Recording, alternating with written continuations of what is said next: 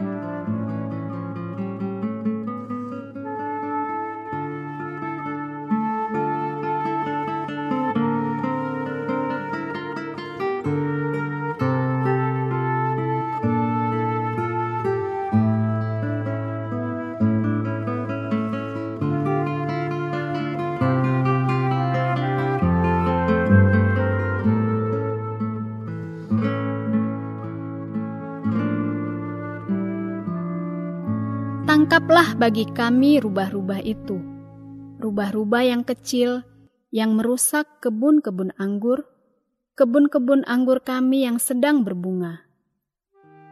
Kidung Agung pasal 2 ayat 15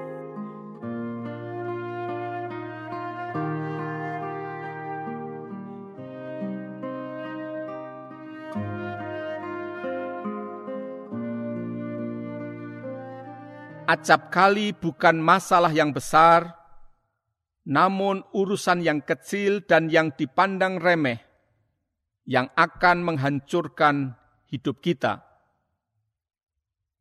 Hal ini sama dengan kesehatan jasmani. Seringkali orang mengalami masalah kesehatan yang bukan karena ia ditimpa oleh musibah yang serius, seperti misalnya kecelakaan lalu lintas. Namun karena ia meremehkan gangguan-gangguan kesehatan yang nampaknya kecil, seperti kadar gula dalam darah yang naik secara perlahan-lahan. Sebagai akibat, ia membiarkan gangguan tersebut dan tidak berupaya untuk mengatasinya alhasil kesehatan jasmaninya semakin merosot. Ketika menyadarinya, keadaan sudah terlambat dan dampaknya bersifat fatal.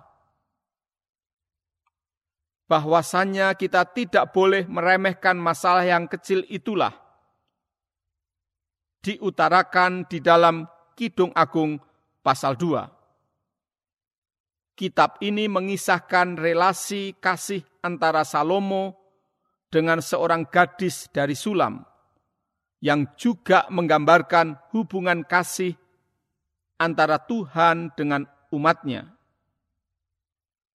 Sang gadis dari Sulam berkata, Tangkaplah bagi kami rubah-rubah yang kecil yang merusak kebun-kebun anggur dengan demikian ia menyatakan bahwa yang merusak relasi kasih antara dirinya dengan Salomo adalah hal-hal yang kecil, yang nampaknya remeh, namun dapat berakibat fatal. Hal yang sama pula lah yang terjadi dalam relasi kita dengan Tuhan. Kita tidak boleh meremehkan dosa-dosa kecil yang nampak tidak berbahaya. Sebab dosa-dosa seperti itulah yang akan merusak keakraban kita dengan Tuhan. Apakah masalah-masalah kecil yang dapat merusak kehidupan Anda yang selama ini Anda biarkan? Apakah yang harus Anda lakukan untuk mengatasinya? Tuhan, aku berterima kasih karena di dalam kasih setiamu, Engkau selalu menjaga diriku agar tidak terjerumus ke dalam jurang yang meruntuhkan hidupku. Melalui firman-Mu, Engkau menyadarkan diriku bahwa sesungguhnya tidak seorang pun yang kebal terhadap dosa yang menggoda, dan tidak ada dosa yang seremeh apa pun yang tidak berbahaya.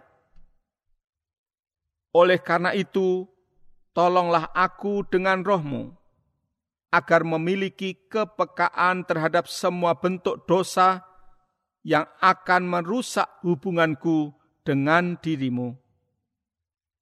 Di dalam anugerahmu, tolonglah aku untuk membereskan semua dosa dari dalam hidupku, sehingga aku dapat hidup dengan hati nurani yang murni di hadapanmu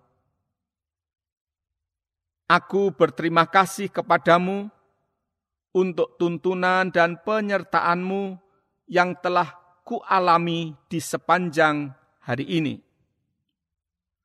Tuntunanmu memungkinkan diriku untuk berjalan di dalam kebenaran dan melewati hidup ini di dalam kehidupan yang menyenangkan hatimu. Penyertaanmu menyanggupkan aku untuk menghadapi semua tantangan kehidupan dan mengerjakan semua tugas serta tanggung jawabku di dalam keberhasilan. Aku bersyukur karena Engkau setia dan tidak pernah meninggalkan diriku. Kasih setiamu itu memberi damai sejahtera dan jaminan bagi masa depanku. Aku menyerahkan hidupku dan masa depanku ke dalam tanganmu. Di dalam nama Yesus Kristus, Tuhan dan Gembalaku, aku berdoa. Amin. Berdoalah untuk orang-orang yang sedang memerlukan dukungan doa Anda.